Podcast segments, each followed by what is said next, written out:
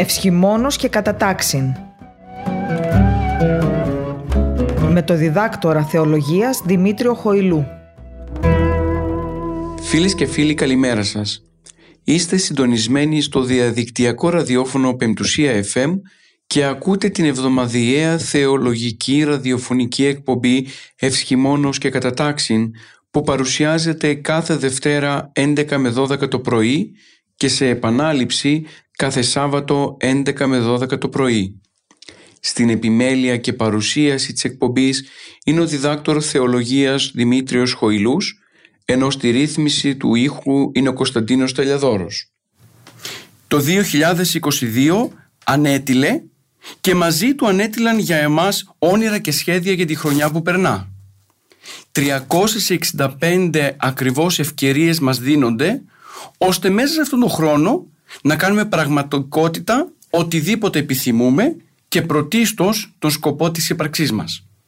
Μεγάλο πρόβλημα για όλους μας ο χρόνος. Απόψε λοιπόν θα μιλήσουμε για τον χρόνο. Καλέσαμε στη ραδιοφωνική μας εκπομπή τον κύριο Ιωάννη Παπαδόπουλο, συνεργάτη της Αντιπριτανίας Οικονομικών Προγραμματισμού και Ανάπτυξης του Αριστοτελείου Πανεπιστημίου Θεσσαλονίκης και θεολόγο, με τον οποίο και θα μιλήσουμε για το παραπάνω ζήτημα του χρόνου, έχοντας υπόψη μας συγκεκριμένο βιβλίο το οποίο ο ίδιος έχει εκδώσει.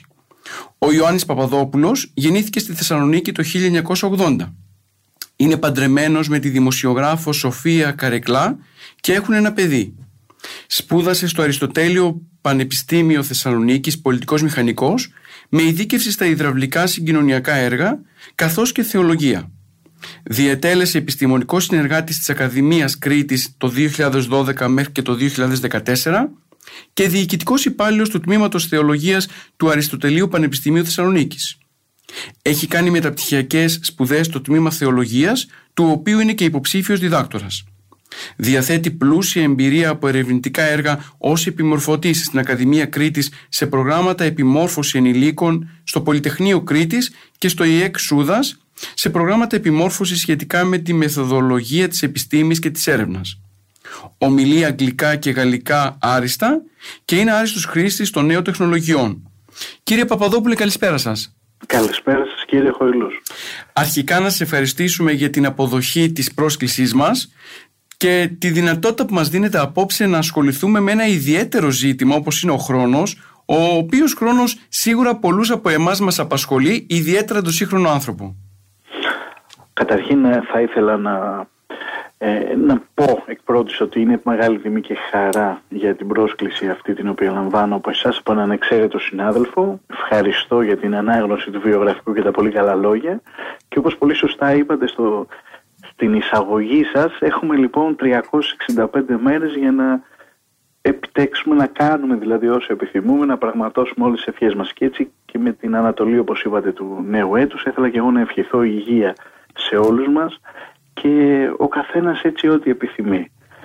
Για να ανατρέξουμε λίγο με το χρόνο, έτσι, εισαγωγικά, πολύ πολύ επιχειρηματικά θα ήθελα έτσι, να πούμε ότι το ένιγμα αυτό του χρόνου όπως είπατε και εσείς και τονίσατε είναι κάτι το οποίο μελετά η ανθρώπινη, ο ανθρώπινος νους, η ανθρώπινη διανόηση εδώ και αιώνες.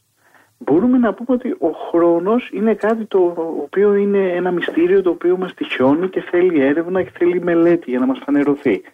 Μπορούμε επίσης να πούμε και είναι και πιο έτσι εύληπτο και πιο όμορφο ότι ο χρόνος είναι, θα μπορούσαμε να το, να το θεωρήσουμε σε ένα μυστηριώδη σύντροφο της ανθρώπινης ύπαρξής μας. Αν το δούμε υπό αυτή τη ματιά, τότε μπορεί ο χρόνος είτε να είναι φίλιος, είτε ο χρόνος να είναι κάποιος ο οποίος τρέχουμε ως συνήθως, δηλαδή ως σύγχρονοι, ε, στο σύγχρονο κόσμος, άνθρωποι δηλαδή αυτού του κόσμου, να τον προλάβουμε, να τον φτάσουμε. Πάντως, ε, ως ε, σύντροφός μας, στη ζωή μας, θα λέγαμε ότι μας ε, επηρέασε και μας επηρεάζει από καταβολή. Ένα μικρό παράδειγμα, αν μου επιτρέπετε, από τη σχολική δική μου εμπειρία, όταν ε, κάποιος, ένας καθηγητής, ένας δάσκαλός μας, μας έλεγε για το πρόβλημα του χρόνου. Προσπαθούσε να μας πείσει ότι ο ένας ορισμός ή ο άλλος ορισμός που, που υπάρχουν σε διάφορα της εποχής εκείνης, δεκαετίας του 80, βιβλία ή λεξικά ή οτιδήποτε είναι σωστός ή επιστημονικός. και μας έλεγε ότι δεν υπάρχει κάποιος ορισμός ο οποίος να έχει δοθεί στο χρόνο και να είναι ένας ορισμός τέλειος ε, και από τον οποίο να βασίζουμε, να βασιστούμε δηλαδή να πιαστούμε πάνω γιατί οποιοδήποτε ορισμός δίναμε στο χρόνο αυτόματα τον περιόριζε. Αυτόματα έβγαινε κάτι άλλο το οποίο ήταν υπεράνω αυτού του ορισμού. Οπότε λοιπόν αδυνατούμε ακόμα και τώρα να δώσουμε ένα πλήρη ορισμό στην έννοια του χρόνου και στο πόσο χρόνος δημιουργήθηκε. Εν τούτης όμως θα σας πω αυτό. Ε, μας έβαλε να κάνουμε το εξής πείραμα, που είναι πολύ όμορφο για ένα μικρό παιδί να ασχοληθεί. Μας έβαλε να ρυθμίσουμε τρία διαφορετικά ρολόγια. Σε μία ώρα σαν αυτή που έχουμε στην Ελλάδα, σε οποιαδήποτε έτσι χώρα θα λέγαμε. Μετά από κάποιες μέρες μας είπε να κοιτάξουμε τα ρολόγια αυτά και να δούμε να δείχνουν την ίδια ακριβώς ώρα. Αυτό παρατηρήσαμε όλοι μας με έκπληξη τότε, την ηλικία εκείνη, η σχολική μας ηλικία, ήταν ότι τα ρολόγια αυτά και τα τρία, τουλάχιστον αυτό είχα παρατηρήσει εγώ και οι μαθητές μου τότε, δείχνανε διαφορετική ώρα.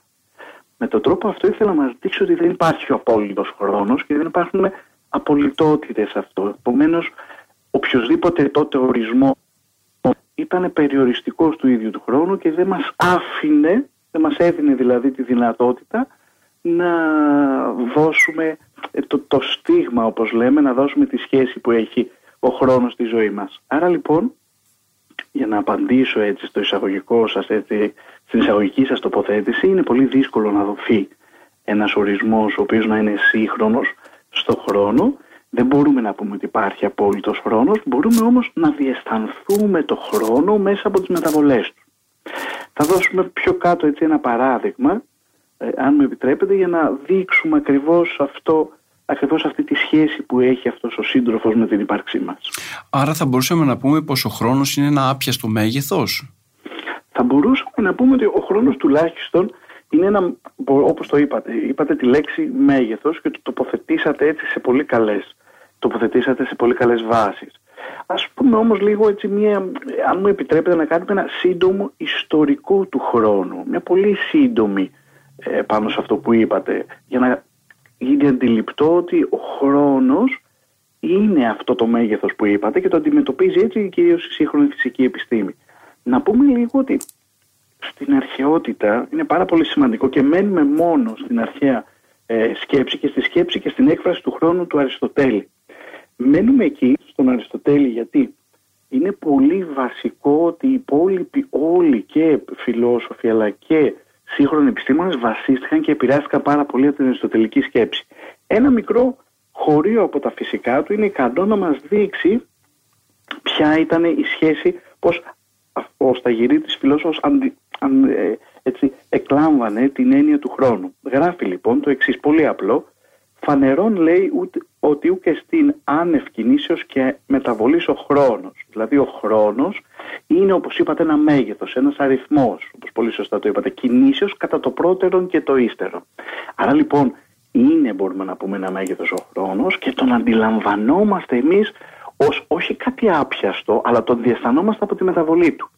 Θα σας δώσω ένα πολύ απλό παράδειγμα, αυτό που δίνω πολλές φορές ας πούμε και στους ε, μαθητές μας, ότι έχουμε ένα φαγητό την ώρα που το έχουμε το φαγητό αυτό και βράζει, ε, προσπαθούμε και βλέπουμε το ρολόι και λέμε ότι θα πρέπει να το κατεβάσουμε όπως λέμε όταν περάσουν 10 ή 15 λεπτά. Οπότε κοιτάμε μία τιμή, στο, βλέπουμε το ρολόι εκείνη τη στιγμή και βλέπουμε μία τιμή και μετά κατά το ύστερο όπως λέει και ο Αριστοτέλης μετά από όσο χρόνο εμείς επιθυμούμε βλέπουμε τη δεύτερη τιμή. Άρα αυτές οι δύο μεταβολές ουσιαστικά είναι αυτή η μεταβολή, είναι η κίνηση ουσιαστικά άρα σαν να είναι ένα ρευστό χρόνος ο οποίος πάει από μία χρονική, πάει από ένα πρώτερο σε ένα ύστερο. Άρα λοιπόν είναι ένα μέγεθος το οποίο δεν είναι άπιαστο, μπορούμε να το αντιληφθούμε θα μπορούσαμε όμως θεολογικά να πούμε ότι κατ' ουσίαν δεν μπορούμε να, το, δεν μπορούμε να έχουμε απτή, δηλαδή αυτή να το πιάσουμε όπως πιάνουμε ας πούμε ένα στερεό σώμα, όπως πιάνουμε ένα τραπέζι, όπως πιάνουμε ένα αντικείμενο που έχουμε μπροστά μας.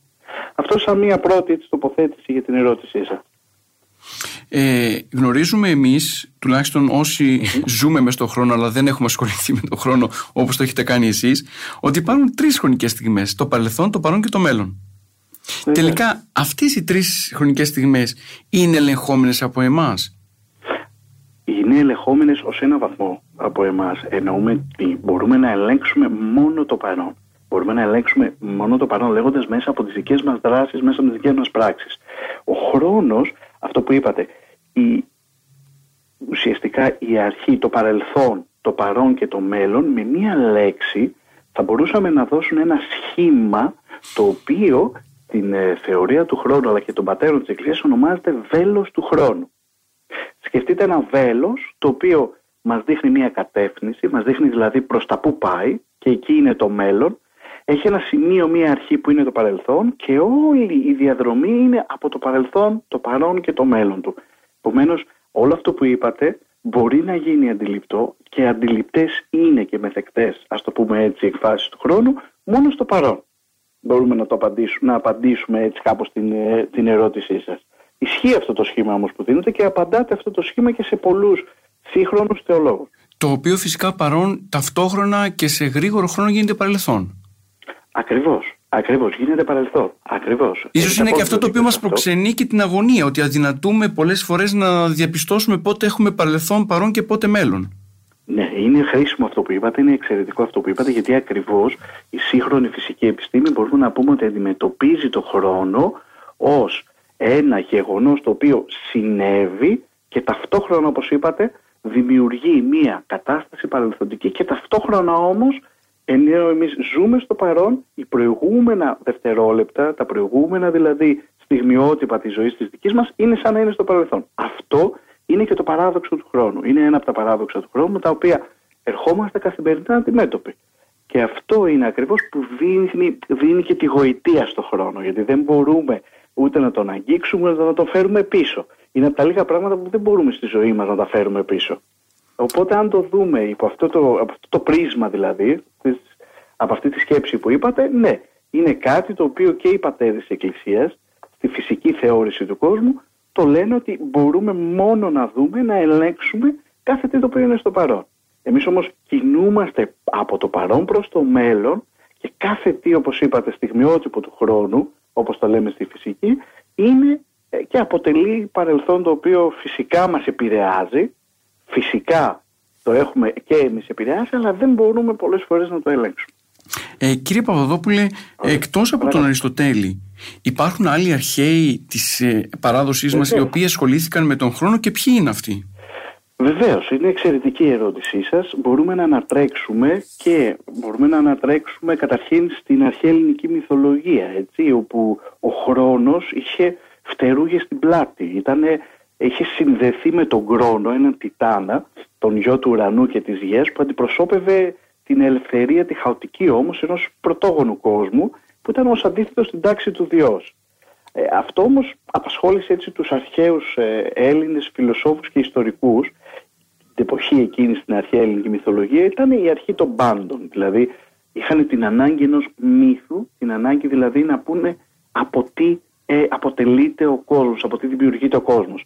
Έτσι λοιπόν συναντάμε στον Όμηρο για παράδειγμα, έχουμε μια εξαιρετική αναφορά στα ομυρικά έπι της έννοιας του απείρου που θεώρησε κατόπιν έτσι, μετά τον Όμηρο Αναξίμανδρος ως προσοκρατικός φιλόσοφος ως την πρώτη κοσμολογική αρχή. Δηλαδή η έννοια, η πρώτη ας το πούμε έτσι σοβαρή καταγραφή της έννοιας του χρόνου τη συναντάμε στα ομυρικά έπι περίπου τον 6ο αιώνα π.Χ.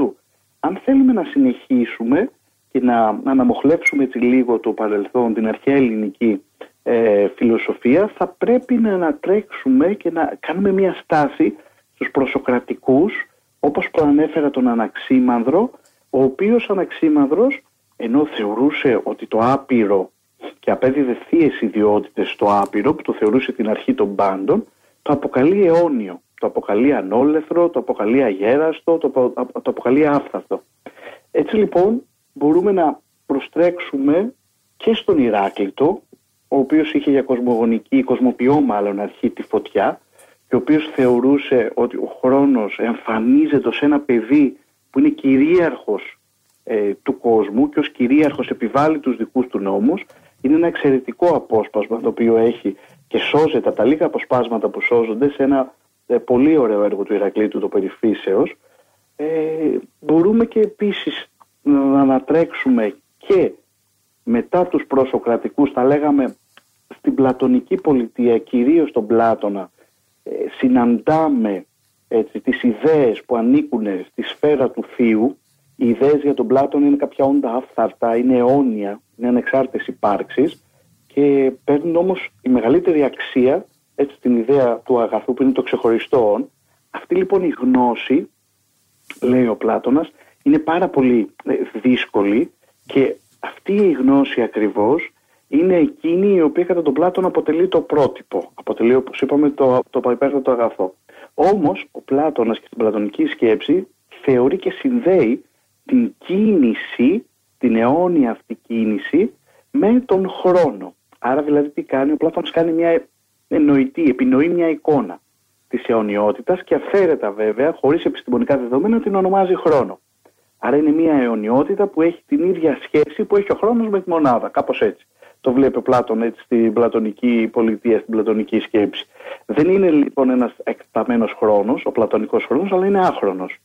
Αυτός όμως ο χρόνος στην πλατωνική σκέψη είναι προάγγελος του Αριστοτέλη, ο οποίος όπως είπαμε και πριν ήταν ο πρώτος που είδε με πιο επιστημονικά δεδομένα και επιστημονικό τρόπο παρατήρησε την κίνηση και τη μεταβολή των σωμάτων, των φυσικών σωμάτων και συνέδεσε τη μεταβολή και την κίνηση αυτή με τη χρονική διάρκεια.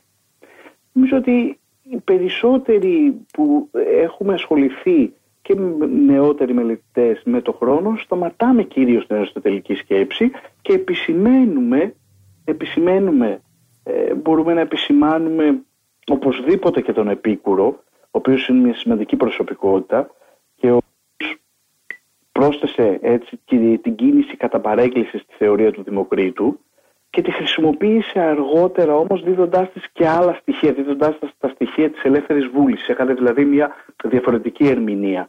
Νομίζω όμως ότι και με τον επίκουρο και την επικούρια σκέψη ε, συμπληρώνουμε και συμποσώνουμε έτσι κάπως την ε, αρχαία ελληνική θεώρηση για το χρόνο βάζοντας έτσι κάποιους τίτλους έτσι, στη, στο έργο του κάθε ενός.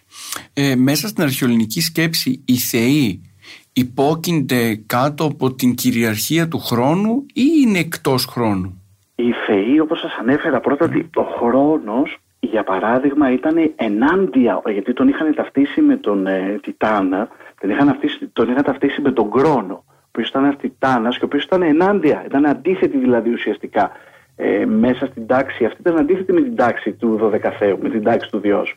Ήταν κάτι εκτός. Ναι, με ακούτε; Ναι, πότε Α, ωραία, ωραία, γιατί έκανε μια διακοπή. Άρα, ε, να επαναλάβω το τελευταίο που κόπηκε, ήταν εκτός. Ε, είπατε ακριβώς ότι. Είναι εκτός ουσιαστικά. Εκτός mm. ουσιαστικά Δωδεκαθέου, εκτός του Ολυμπίου και μάλιστα επειδή ταυτίζονταν με τον Τιτάνα τον Κρόνο, το γιο του ουρανού και της Γεά, ήταν ενάντια στην ε, τάξη του διός. Άρα ήταν κάτι σαν σύστημα, αν θέλετε, εκτός. Έτσι ήταν στην αρχαία ελληνική μυθολογία. Έτσι είχε αποτυπωθεί ως εικόνα βέβαια αυτό. Ε, κύριε Παπαδόπουλο, είμαστε χαρου... ιδιαίτερος χαρούμενοι γιατί διατηρείτε δύο ιδιότητες και αυτή του θεολόγου.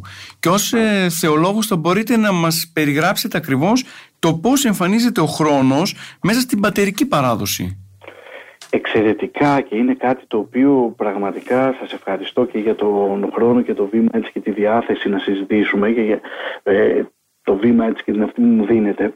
Να πούμε λίγο εδώ ότι στη φυσική θεώρηση των πατέρων, δηλαδή στη διδασκαλία χρόνου αλλά και δημιουργίας, αυτή δηλαδή όπως λέμε τη χριστιανική αντίληψη για τον χρόνο και τη δημιουργία, να πούμε ότι σημαντική θέση και σημαντική έκφραση αυτής της αντίληψης έχουν οι Καπαδόκες πατέρες και κυρίως ο Μέγας Βασίλειος στεκόμαστε στο Μέγα Βασίλειο και κυρίως στην εξαήμερό του ε, και θεωρούμε ότι δίνουμε κάποιους, ε, κάποιες βάσεις, κάποιες αρχές όπως λέμε, κάποια κριτήρια.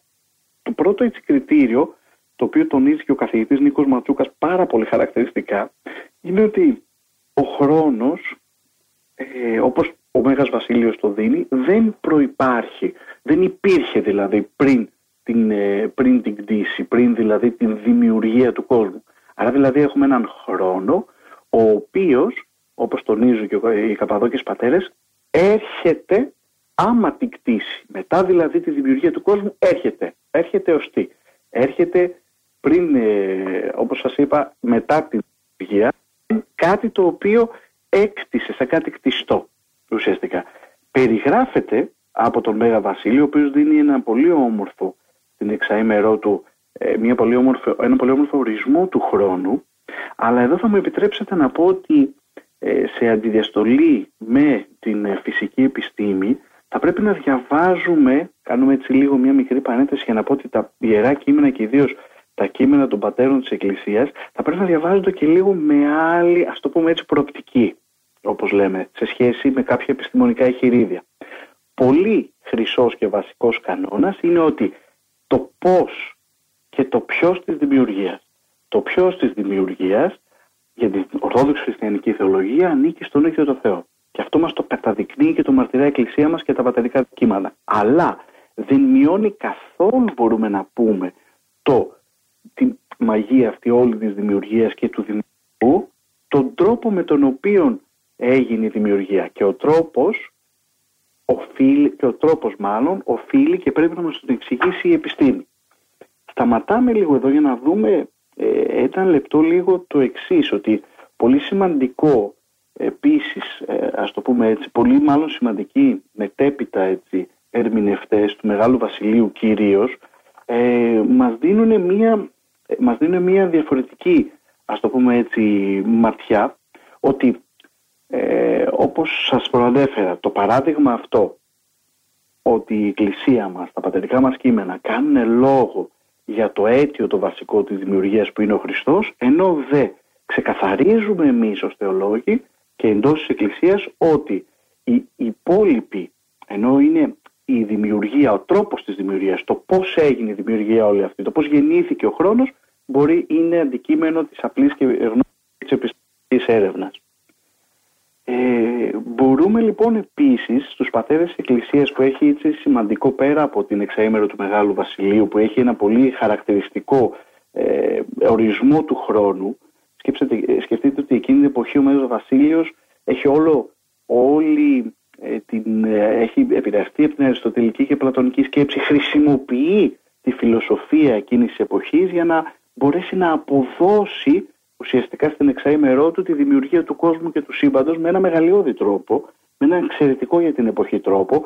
Λέει ο ίδιος ότι γράφει ότι ο χρόνος, σύμφωνα με τη διδασκαλία του, είναι αναπόσπαστος από την κίνηση και στο χώρο και δεν ταυτίζεται καθόλου τη συμπίπτει βέβαια με αυτή. Ακριβώς υπάρχει το χωρίο, ακριβώς θα βρούμε το χωρίο και στο καταευνομίου ε, έργο του Μεγάλου Βασιλείου.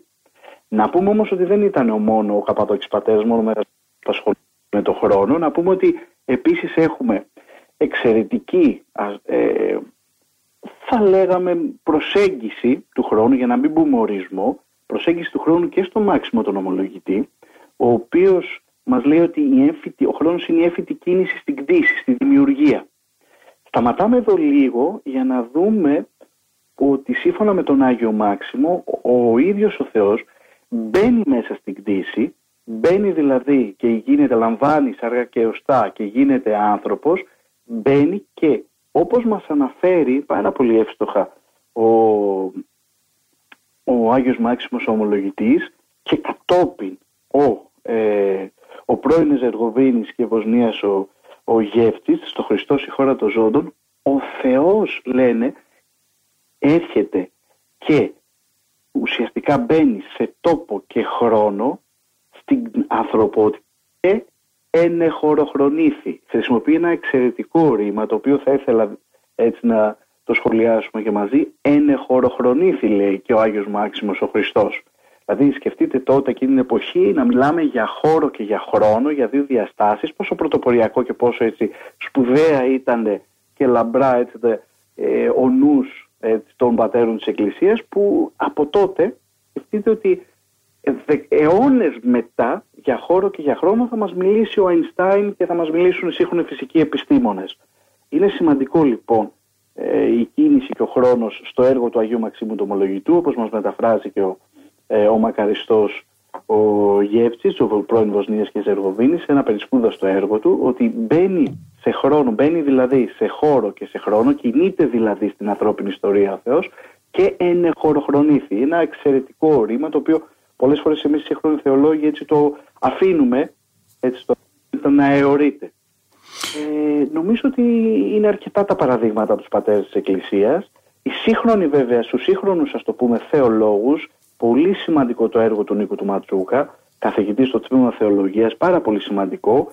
Μπορούμε να πούμε ότι επηρεάστηκαν και άλλοι σπουδαίοι θεολόγοι, αναφέρουμε τον, ε, μπορούμε να αναφέρουμε τον Χρήστο το Γιαννερά, ο οποίος και αυτός έχει επηρεαστεί και από την αριστοτελική σκέψη αλλά και από το έργο των πατέρων της Εκκλησίας αλλά και πολλούς έτσι ε, σύγχρονους ας το πούμε έτσι και ερμηνευτές όπως σας είπα ο Γεύτης είναι ένας εξαιρετικός ερμηνευτής ο πατήρ Φλωρόφσκι φυσικά ο οποίος έχει ερμηνεύσει ε, και έχει ερμηνεύσει και έχει γράψει και ένα πάρα πολύ ωραίο έργο για την αποκάλυψη και για τη ζωή αλλά και για τη λύση σε θέματα της πίστης της Εκκλησίας μας ο οποίος σχολιάζει ουσιαστικά την εξαήμερο του Μεγάλου Βασιλείου. Άρα για μας τους ε, Ορθοδόξους ή για τη θεολογική σκέψη της Εκκλησίας μας δεν μπορεί να υπάρχει δημιουργία χωρίς χρόνο. Έτσι ακριβώς. Έτσι ακριβώς όπως πολύ σωστά το είπατε. Ότι αμέσως μετά τη δημιουργία ε, του κόσμου δημιουργήθηκε ο χρόνος. Ουσιαστικά άμα τη δημιουργια έχουμε χρόνο. Εκείνο το εναρχή επίσης ο Θεός της Γραφής. Το, και το εναρχή επίσης ο Θεός της Γενέσεως. Ναι, ουσιαστικά και εκείνο αλλά και ο αιών και η χρόνη που αναφέρεται και στις επιστολές του Αποστόλου Παύλου, ιδίως στην προσεφραίωση επιστολή, το οποίο το βλέπουμε. Ουσιαστικά εμείς από τα παραβολικά αυτά στοιχεία, όπως περιγράφεται δηλαδή η ιστορία της δημιουργίας του βιβλίου της Γέννησης, αυτό το οποίο γίνεται, όπως σας είπα, αντιληπτό πριν, ε, και πολλές φορές μας ρωτάνε και εμάς θεολόγους ε, αλλά και ε, τους επιστήμονες ότι πρέπει να διαβάζουμε, να μην έχουμε διάθεση να μειώσουμε αφενός την επιστημονική γνώση της εποχής μας το οποίο κάνει ο Μέγας Βασίλειος δεν την μειώνει, ίσα ίσα την προσλαμβάνει αλλά την αναδημιουργεί.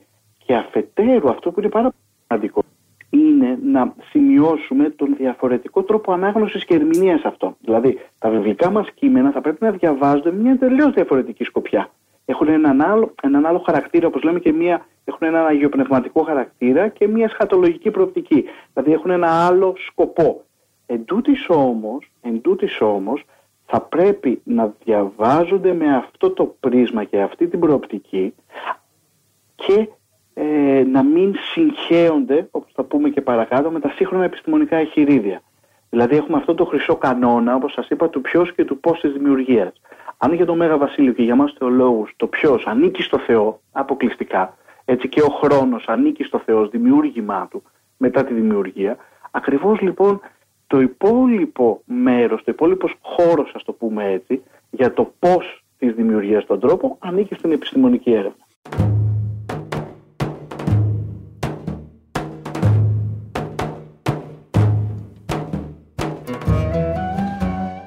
Φίλες και φίλοι, επιστρέψαμε στη ραδιοφωνική μας εκπομπή.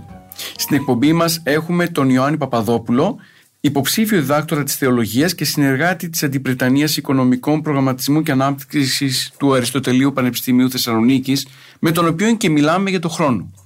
Έναυσμα για την εκπομπή μας είναι το βιβλίο το οποίο έγραψε Χρόνος Μεθόριος.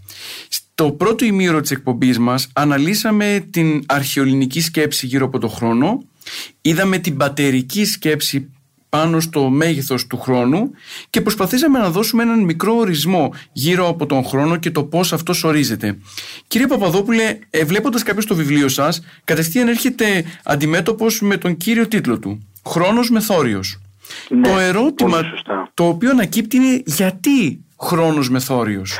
Μάλιστα, ε, βεβαίως και θα σας απαντήσω κύριε Κολλούς. Είναι ο, ο τίτλος του και η έννοια του μεθορίου σημαίνει ότι ο χρόνος βρίσκεται μετά τα όρια. Η μεθοριακότητα είναι ουσιαστικά είναι ο χώρος, ας το πούμε, εκείνος ο οποίος είναι μετά, την, ε, μετά τα ανθρώπινα όρια, την ανθρώπινη λογική και την ε, λογική της ανθρώπινης σφαίρας. Γιατί ο χρόνος επειδή όπως είπαμε πριν στο πρώτο μέρος μας δεν είναι, είναι αντιληπτός μέσα από τη μεταβολή του, μέσα από την κίνησή του, δεν μπορούμε στην ουσία του να τον αντιληφθούμε, να τον πιάσουμε, να τον ορίσουμε, να πούμε αυτό είναι χρόνος και τίποτα άλλο. Γι' αυτό λοιπόν ο χρόνος ονομάζεται, ένα από τα χαρακτηριστικά αν θέλετε του χρόνου είναι και η μεθοριακότητά του, είναι ότι είναι εκτός ορίων. Οπότε ακριβώς το λόγο ένα δηλαδή από τα χαρακτηριστικά τα οποία προσδίδει και ο Γρηγόρης, ο θεολόγος, ξέρετε. Η μεθοριακότητα αυτή, ότι κινείται δηλαδή μεταξύ Θεού και ανθρώπου. Αυτή λοιπόν η μεθοριακότητα ως ίδιον και χαρακτηριστικό γνώρισμα του χρόνου είναι αυτό το οποίο ουσιαστικά κέντρισε το δικό μου ενδιαφέρον παιδιόφεν και από την ενική μου δηλαδή ηλικία και μπήκε ως τίτλος στο βιβλίο. Ε, πριν εξετάσουμε το πώς αντιμετωπίζει ο σύγχρονος άνθρωπος τον χρόνο και το πώς ο άνθρωπος της εποχής μας αντιμετωπίζει, χρησιμοποιεί τον ελεύθερο χρόνο του ε, μας δίνεται τη δυνατότητα μέσα από το βιβλίο σας να δούμε ένα πρόβλημα το οποίο ε, ανέκυψε και στις μέρες μας με, την, ε, με τον κορονοϊό. Δηλαδή η Εκκλησία, η θεολογία μέσα από την πανδημία έδειξε ότι τελικά για πρώτη φορά ή για πολλωστή φορά έρχεται αντιμέτωπη είτε σε συνεργασία είτε σε ρήξη μέσα από διάφορες ομάδες με τις φυσικές Τελικά, λέγοντας φυσικές επιστήμες, προκειμένου μιλάμε για την ιατρική βλέπε Τελικά, ποια είναι η σχέση της θεολογίας με τις φυσικές επιστήμες και αν η πανδημία έδειξε, αν υπάρχει φυσικά, μια τάση ε, αντιπαλότητας της Εκκλησίας της Θεολογίας με τις φυσικές επιστήμες εξαιρετικό και διπλό το ερώτημά σας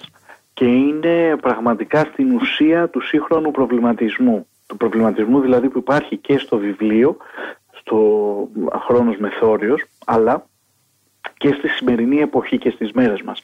Να, να είμαι, θα είμαι πάρα μα πάρα πολύ, ε, πολύ ας το πούμε έτσι δεικτικός, κατά την ταπεινή μου έτσι πάντα άποψη, αλλά και πολύ ε, πολύ σύντομος αυτό.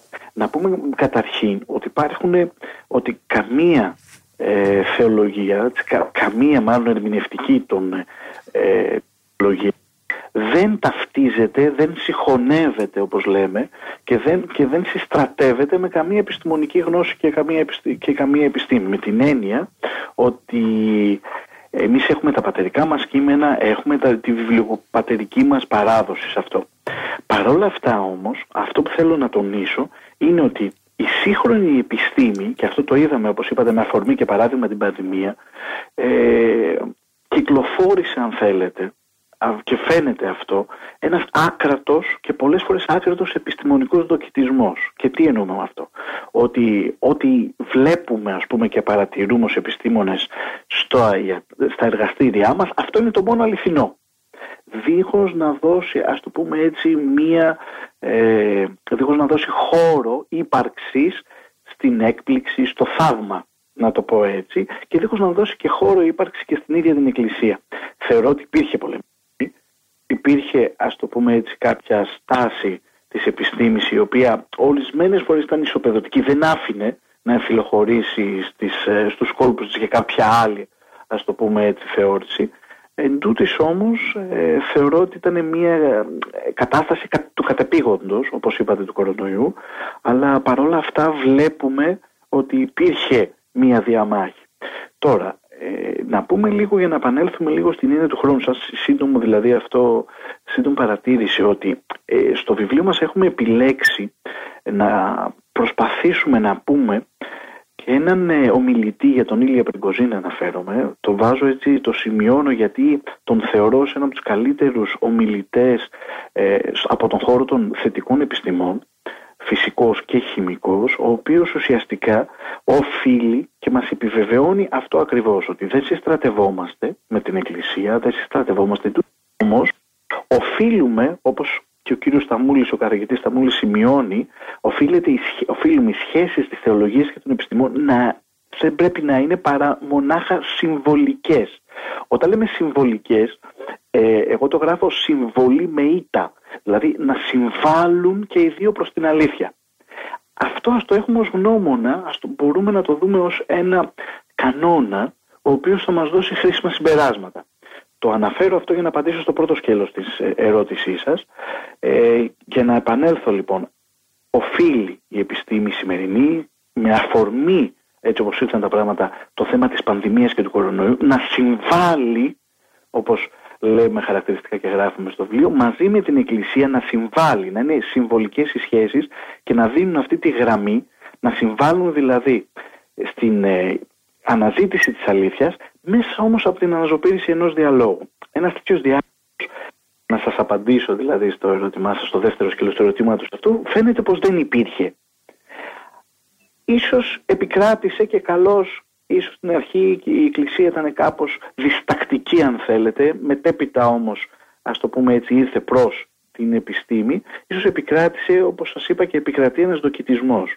τον βλέπω αυτό και τον παρατηρώ στο Πανεπιστήμιο και από νέους επιστήμονες, νέους δηλαδή φοιτητές εχολαπτώμενους επιστήμονες που έχω έτσι το προνόμιο να συναγελάζομαι μαζί τους και να συναναστρέφομαι, οι οποίοι ουσιαστικά δεν μπορούν, δεν χωράει ας το πούμε έτσι καμία στο μυαλό τους ε, η έκπληξη, δεν χωράει ας πούμε το θαύμα.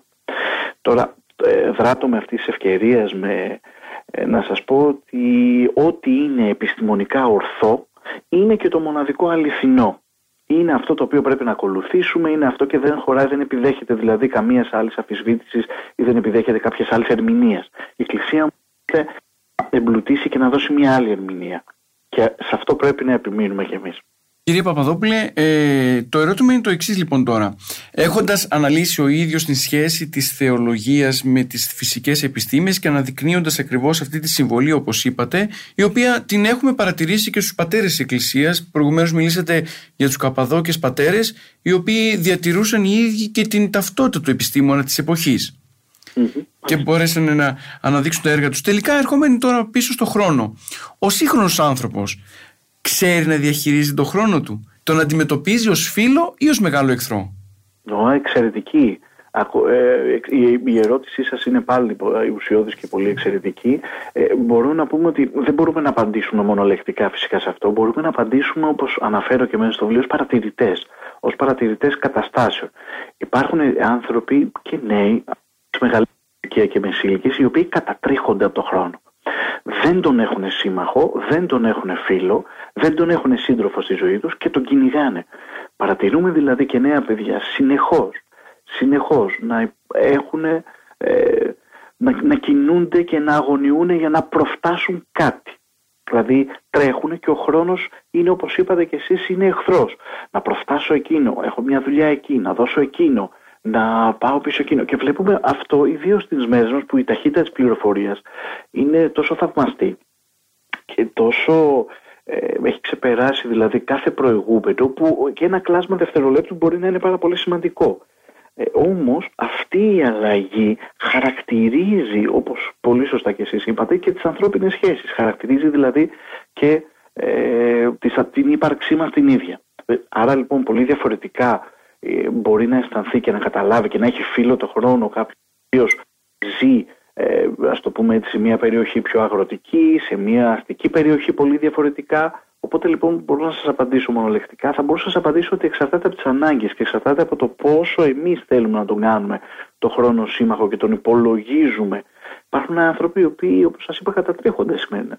Κατατρίχονται πραγματικά από το άγχος του χρόνου. Έχουν ε, κινούνται ουσιαστικά ε, με ένα κινητό συνέχεια στην τσέπη, με ένα άγχος να προφτάσουν. Και έτσι νομίζω ότι δυστυχώς ε, περνάει η ζωή μας χωρίς να το καταλάβουμε. Λέμε για παράδειγμα, ήθελα να το πω προηγουμένως στο πρώτο ότι ακούμε μία έναν ηλικιωμένο άνθρωπο, ένα γέροντα, ο οποίος μας λέει 40 χρόνια πώς πέρασαν, πέρασαν σαν νερό.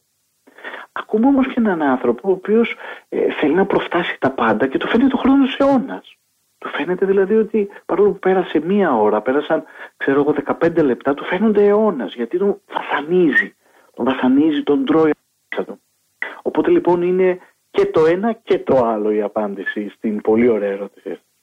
Μήπως τελικά όμως ο σύγχρονος άνθρωπος αγνοεί την ερμηνεία του χρόνου και στην προσπάθειά του να τον ερμηνεύσει ακριβώς βρίσκεται σε αυτή την κατάσταση την αγωνιώδη; Πολύ είναι σωστό, αυτή, σωστό αυτό το εξαγόμενο, σωστή αυτή ε, η σκέψη σας και κινείται προς την ε, κατεύθυνση αυτή. Ναι, αν θέλουμε να μιλήσουμε για το σημερινό άνθρωπο με τις σημερινές του συνθήκες και τον τρόπο ζωής και διαβίωσή τους, ιδίως στις μεγάλες αστικές πόλεις, σας είπα είναι πολύ διαφορετική η ζωή ε, όπως μπορούμε να δούμε σε ένα μοναστήρι. Είναι άλλος ο χρόνος.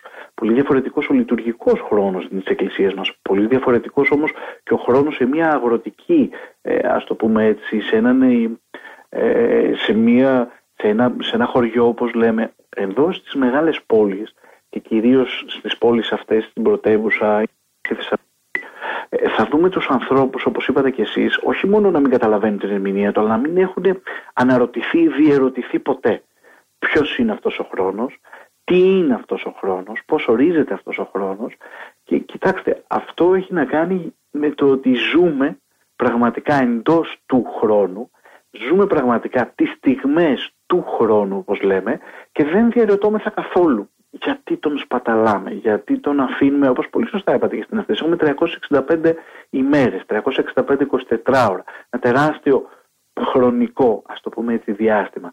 Δυστυχώς όμως δεν γνωρίζουμε πώς να τον αξιοποιήσουμε. Δεν γνωρίζουμε πώς να τον εκμεταλλευτούμε καλύτερα. Άρα ναι, θα συμφωνήσω μαζί σας ότι ιδίως στις μεγάλες πόλεις, ιδίως σε ανθρώπους οι οποίοι ε, τρέχουν και δεν, νομίζω ότι δεν συνειδητοποιούμε στην πραγματικότητα όλοι μας ποια είναι η πραγματική αξία και η σημασία του χρόνου στη ζωή μας. Και φυσικά ε, το πρόβλημα του σύγχρονου ανθρώπου είναι αυτός ο όρος του ελεύθερου χρόνου. Είναι ιδιαίτερο το παράδειγμα που κάποια καθηγήτρια στο σχολείο βάζει μια έκθεση με θέμα πώς περνάω τον ελεύθερο μου χρόνο και η απάντηση από κάτω είναι: Μα δεν υπάρχει ελεύθερος χρόνος.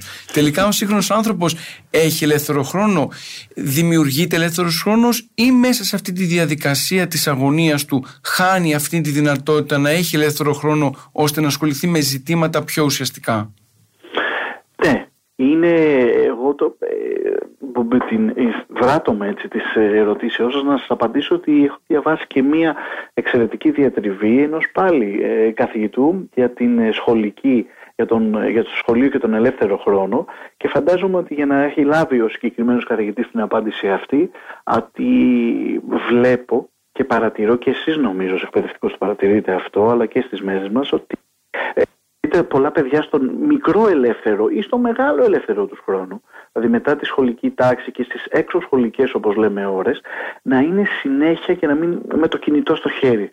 Να παίζουν, να ακούν, να διαβάζουν με το τάμπλετ, με το στο σπίτι θα πάνε. Ο ελεύθερος λοιπόν χρόνος δεν είναι χρόνος που αφιερώνουν κάποτε στην δεκαετία του 70 ή του 80 σε δραστηριότητες εκτός σχολείου να είναι σε κάποια άλλα να παίζουν. Οι περισσότερες είναι ιδίως στα νέα παιδιά, ιδίως στην κατηγορία αυτή της σχολικής τάξης, αλλά και στα λίγο μεγαλύτερα παιδιά, στους έφηβους του γυμνασίου και του λυκείου, αλλά και στους φοιτητές, το παρατηρώ αυτό, συνέχεια τα 5, τα 10 λεπτά του διαλύματος, τον ε, μικρό ελεύθερο χρόνο, όπως είπατε και εσείς, συνέχεια με το κινητό, το τάμπλετ στο χέρι, αξιοποιούν το κάθε θεωρούν δευτερόλεπτο σε δραστηριότητες οι οποίες ποικίλουν. Δηλαδή στα δραστηριότητες κυρίως επικοινωνία, σύνδεση με τα μέσα κοινωνικής δικτύωσης, ανταλλαγή πληροφοριών, μηνυμάτων, τίποτα άλλο.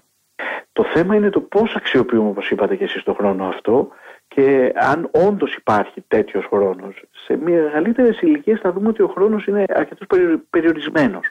Λόγω ίσως λόγω της κίνησης, λόγω των δραστηριοτήτων. Εν τούτης όμως και των ε, λίγο ελεύθερο χρόνο τον οποίο θα διαθέσουμε κυρίως τα Σαββατοκύριακα ή με, μετά την ξεκουρασή μας θα πρέπει και οφείλουμε να τον διαθέσουμε και να έχουμε έτσι όπως λέμε και οι πατέρες της Εκκλησίας σε μια, στην πνευματική μας ουσιαστικά να τον αξιοποιήσουμε πνευματικά. Νομίζω ότι είναι πολύ πιο σημαντικό να, και μου έχει τύχει το παράδειγμα αυτό, να έχω το κινητό στο χέρι και ο γιος ας πούμε ή η κόρη οποιοδήποτε άλλος εκεί, ένας φίλος αυτά να μου παίρνει το κινητό και να μου λέει έλα να παίξουμε. Χωρίς όρια, χωρίς κανόνες, να αξιοποιήσω δηλαδή το χρόνο μου καλύτερα. Άρα λοιπόν είναι προτιμότερο να παίξεις με το γιο ή την κόρη, να αξιοποιήσεις δηλαδή. Απλό παράδειγμα, ας πούμε, σας φέρνω. Ε, το χρόνο δεύτερο αυτό, παρά να μπεις και να έχεις μια δραστηριότητα η οποία δραστηριότητα είναι μέσα από ένα κινητό, μέσα από μια ε, ας το πούμε έτσι επικοινωνία οτιδήποτε άλλο.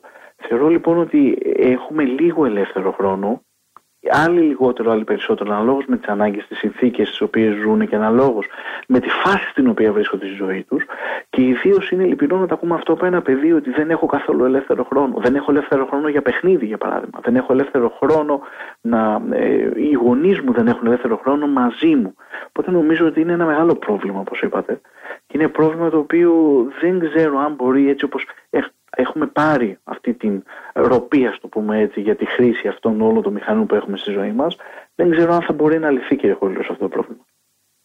Ίσως όμως τελικά χρειαζόμαστε περισσότερο χρόνο ή χρόνο, μάλλον ποιότητα στο χρόνο μας; Δηλαδή αυτό που μας λείπει τελικά είναι αυτή η ποσότητα ή η ποιότητα; Δηλαδή μπορούσα να έχω πολύ λιγότερο χρόνο αλλά να τον αξιοποιήσω, να τον αξιοποιήσω όπως είπατε και εσείς καλύτερα και αυτό να με βοηθήσει ακόμα και στην αναζήτηση της πραγματικότητας του χρόνου; Εξαιρετικά. Έτσι ακριβώς είναι. Εγώ πιστεύω ότι αν θέλουμε βρίσκουμε χρόνο. Αν θέλουμε για να, να μπορέσουμε να διεισδύσουμε και να δούμε την πραγματικότητα του χρόνου, όπως είπατε, μπορούμε να βρούμε χρόνο. Αν θέλουμε δηλαδή, όπως λέτε, ότι μπορούμε να βρούμε χρόνο για κάτι, για μια κάποια δραστηριότητα, έτσι μπορούμε να βρούμε χρόνο και να διαπιστώσουμε κάποια πράγματα για την έννοια του χρόνου.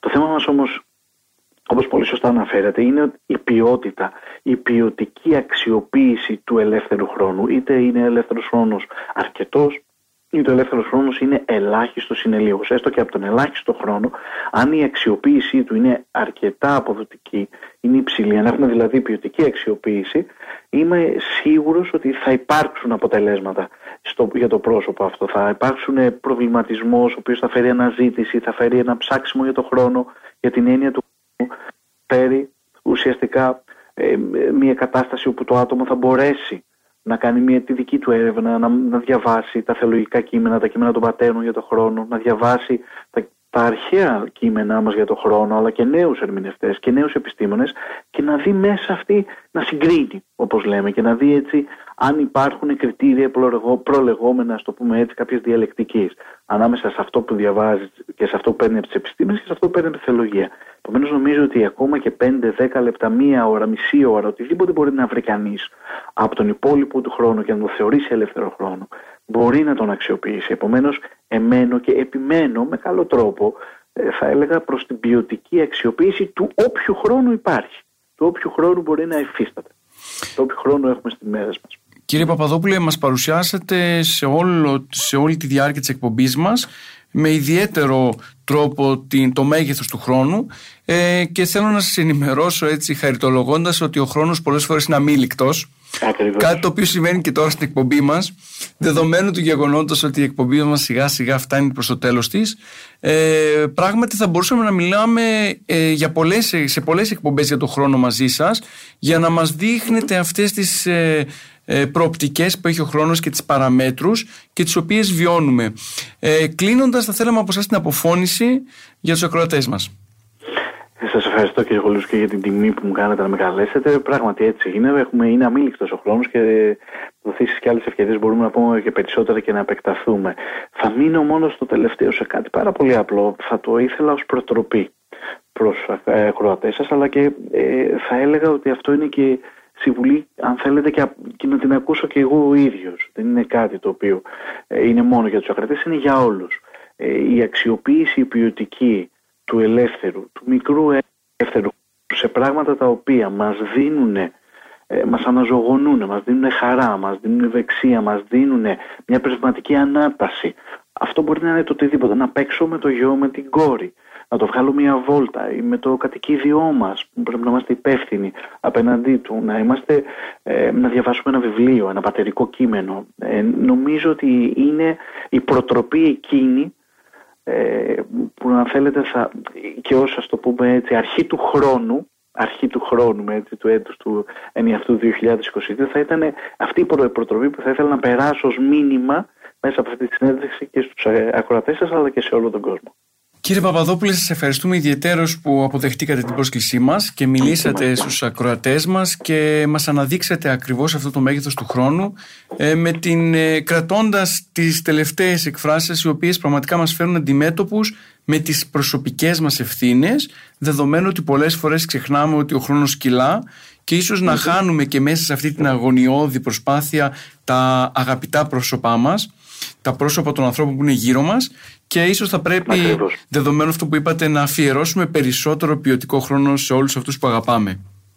Ακριβώς κύριε Βουλού. Έτσι ακριβώς όπως το είπατε, όπως το συνοψίζατε. Να είστε καλά, σας ευχαριστούμε και πάλι. Ευχαριστώ και εγώ για την πρόσκληση και την ιδιαίτερη τιμή στο πρόσωπό μου. Ευχαριστώ πάρα πολύ. Φίλες και φίλοι, η ραδιοφωνική μας εκπομπή έφτασε στο τέλος της.